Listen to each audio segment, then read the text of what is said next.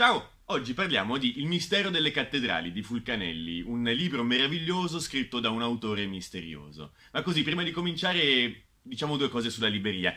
Allora, questa qui, la libreria Retusa, è stata la prima libreria esoterica in Italia, ed ormai 73 anni aiuta i ricercatori e i cercatori nella loro ricerca, nella loro ricerca bibliografica.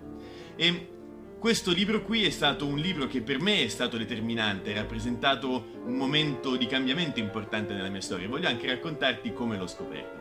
Era il 22 settembre del 2004, come molto spesso capitava in quel periodo, varco la porta di Aretusa, ai tempi eravamo ancora nella sede storica di Via Po numero 2, e mi sono trovato di fronte Carla Casalegno, la fondatrice e la proprietaria allora della libreria. Sarebbe stata proprietaria ancora forse per un mesetto, un paio di mesi, prima di, di, di cederla a quello che poi è stato il mio predecessore, Edoardo Maria Sinatra. E me la sono trovata davanti e perforandomi con lo sguardo, con quegli occhi acuminati di cui è dotata quella donna meravigliosa, mi ha, mi ha piantato dentro lo sguardo dicendomi ma tu l'hai letto il mistero delle cattedrali? E io tapino avevo 19 anni, no, non so, non so, francamente non so neanche che cosa sia, in quel periodo stavo leggendo libri sui tarocchi, libri sulla numerologia, libri sulle rune, ero più orientato sulla divinazione, non sapevo assolutamente nulla, neanche di che cosa fosse l'alchimia. Al che ha agguantato il libro, me l'ha buttato in mano, fa tu questo libro lo devi leggere è stato veramente una, una, di quelle cose a cui io da libraio aspiro, il comprendere quale sia il bisogno della persona, non del cliente, della persona che entra dentro la mia libreria, il capire dal suo sguardo, prima ancora che lui se ne renda conto, che lui lo sappia di che cosa sia, quale sia la cosa che può aiutarlo a fare un passo. Ed è veramente una dote meravigliosa a cui io da libraio aspiro. E comunque questo libro qui è un, libro molto particolare. Ehm, sostanzialmente Fulcanelli, questo misterioso autore, non si sa tutt'oggi chi, chi, sia, ci sono vari libri che danno delle interpretazioni su quelle che possono essere eh, le figure che realmente sì, non sono state Fulcanelli, ma in realtà semplicemente non lo sappiamo.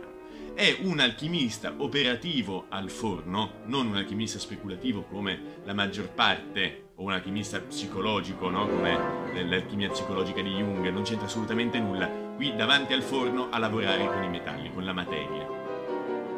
E ehm, lui, alchimista operativo, trova un codice celato nelle sculture, nelle, nei bassorilievi presenti in alcune delle cattedrali gotiche più belle e le, interpretandole con gli occhi dell'alchimista ne trova un significato, trova un, un, una storia, una mappa, un, un, processo alchemico nascosto, celato appunto nelle sculture di alcune delle cattedrali gotiche francesi più belle in assoluto, da Notre Dame a Bourges.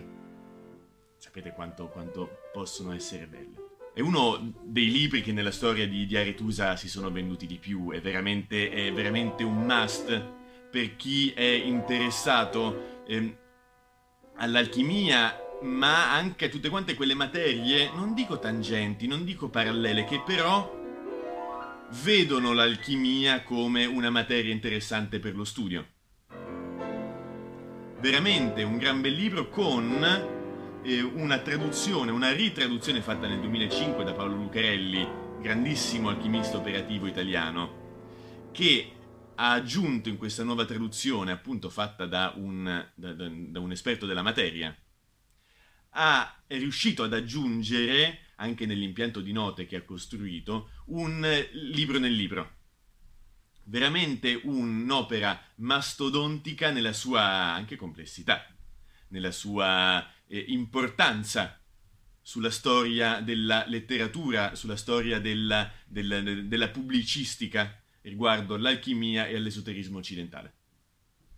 Quindi il mistero delle cattedrali di Fulcanelli, pubblicato dagli amici di Mediterranee, con traduzione di, del mitico Paolo Lucarelli.